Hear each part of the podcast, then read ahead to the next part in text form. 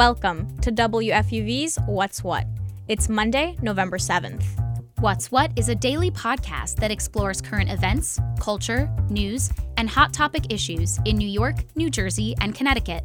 And includes features and interviews exclusively from WFUV. I'm Megan Oftermatt. And I'm Christina Lulich. Here's your headlines for today.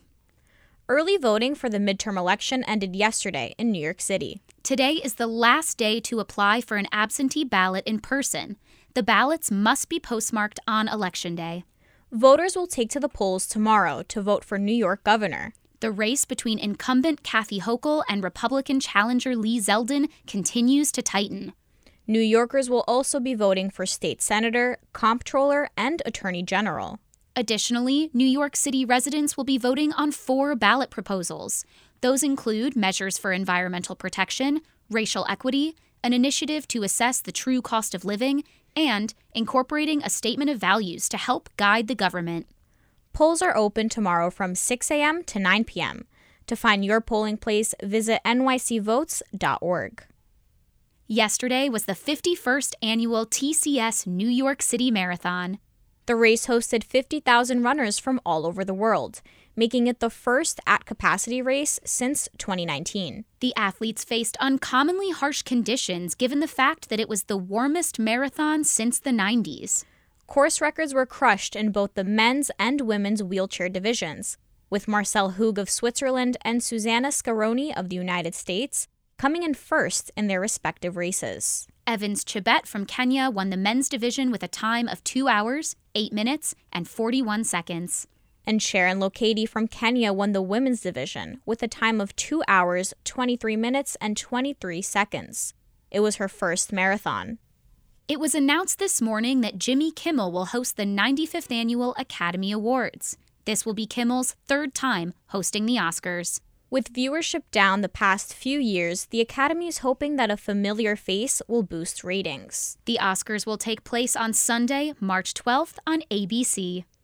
If you're willing to wake up early, a blood moon will be hanging in the November sky tomorrow morning. The lunar eclipse will start Tuesday at 5:15 a.m., reaching totality around 6 o'clock in the morning. The rare alignment of the sun, moon, and earth should last about three and a half hours. The 37th annual Rock and Roll Hall of Fame induction ceremony took place this weekend at the Microsoft Theater in Los Angeles. The Rock Hall celebrated a diverse class of artists. Notable inductees include Dolly Parton, Eminem, and Lionel Richie. This is the first year six female artists have been honored in one class.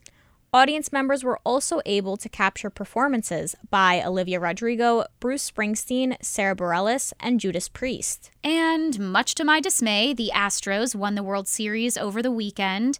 WFUV's Andrew Craneri has more on sports. Yeah, a ton happened this past weekend. The Jets clocked in a huge upset against the Bills yesterday. The Nets are on a two game win streak, and the Knicks are finally finding their groove. But by far the biggest storyline coming out of this weekend was the World Series, which wrapped up in Houston on Saturday. The Houston Astros are your new World Series champions, beating the Phillies in Game 6 with a final score of 4 to 1. The Astros were able to hang on to their lead, earning them their first World Series title since 2017. With this new World Series, it seems like the Houston Astros are establishing a new dynasty in baseball, having reached the World Series in four out of their last six seasons. To top it off, Houston shortstop Jeremy Pena became the second player in history to win both a World Series MVP and ALCS MVP award during their rookie season. After such a decorated win, the Astros look to take some well deserved off time during this postseason, but fans are already excited to see how next year will stack up for the defending champs. For WFUV Sports, I'm Andrew Craneri. Thanks, Andrew. There's more than just candidates on the ballot in New York City. Residents of the five boroughs will also vote yes or no on four ballot measures.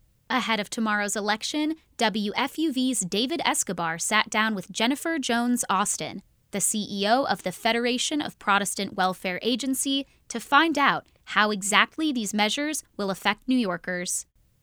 So, New York's got three ballot proposals aimed at racial justice. I think the most confusing one for voters can be this preamble, this statement of values for the New York City government. Can you walk me through exactly what that means? So the first ballot measure is intended to cast a vision. It would cast a vision that says that we're a multiracial democracy where everyone has value and everyone has worth. It doesn't matter your race, your religion, uh, doesn't matter your, your income status. You should have an opportunity to a quality education, quality health care. You should have an opportunity to live in safe and affordable housing. You should have an opportunity to earn fair and livable wages. It's essentially a preamble. It's a statement of values to guide government in decision making. How does that get implemented in a city like New York? What it does do is it causes the government to say, you know, maybe we shouldn't be looking at who can afford what, but rather looking at how do we go about making those changes so everybody has a voice and everybody's heard. Another thing I want to touch on was um, the true cost of living measure. And I think that's something that can have a very tangible effect on New Yorkers that I'm kind of curious of like what's your understanding of that measure and how it can really affect New Yorkers? The true cost of living measurement would say that New York City has to calculate on an ongoing basis every year what it actually costs to live here. This is important because we know that nearly half of New Yorkers struggle to make ends meet. But when we are making decisions around uh, safe and affordable housing, and we're using an average median income that may be slanted upward, when we use a federal poverty measure that really suppresses, discounts what it costs to live here, federal poverty measure says that anywhere in America, one adult and two children needs just $22,000 to not be poor. That measure is used to essentially set wages. That measure is used to determine who may be eligible for a child care subsidy, a housing subsidy.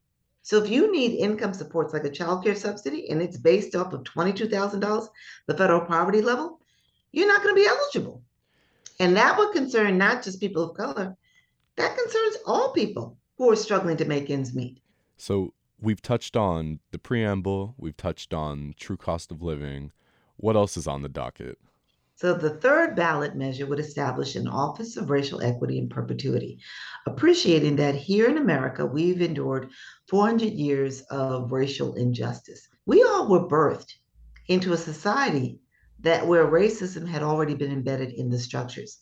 And so we live it out, including Black Americans sometimes like living into it and living it out unintentionally. So the Office of Racial Equity would require every city agency, every mayoral office to like take a look at what they've been doing, their policies, their programs, their practices, and see where they may intentionally or unintentionally have, you know, have policies, have system structures that actually promote inequity and injustice and work to do something about it. This would probably cost about $10 million a year on a $101 billion budget. And if we do this work on the front end, it'll actually pay for itself on the back end.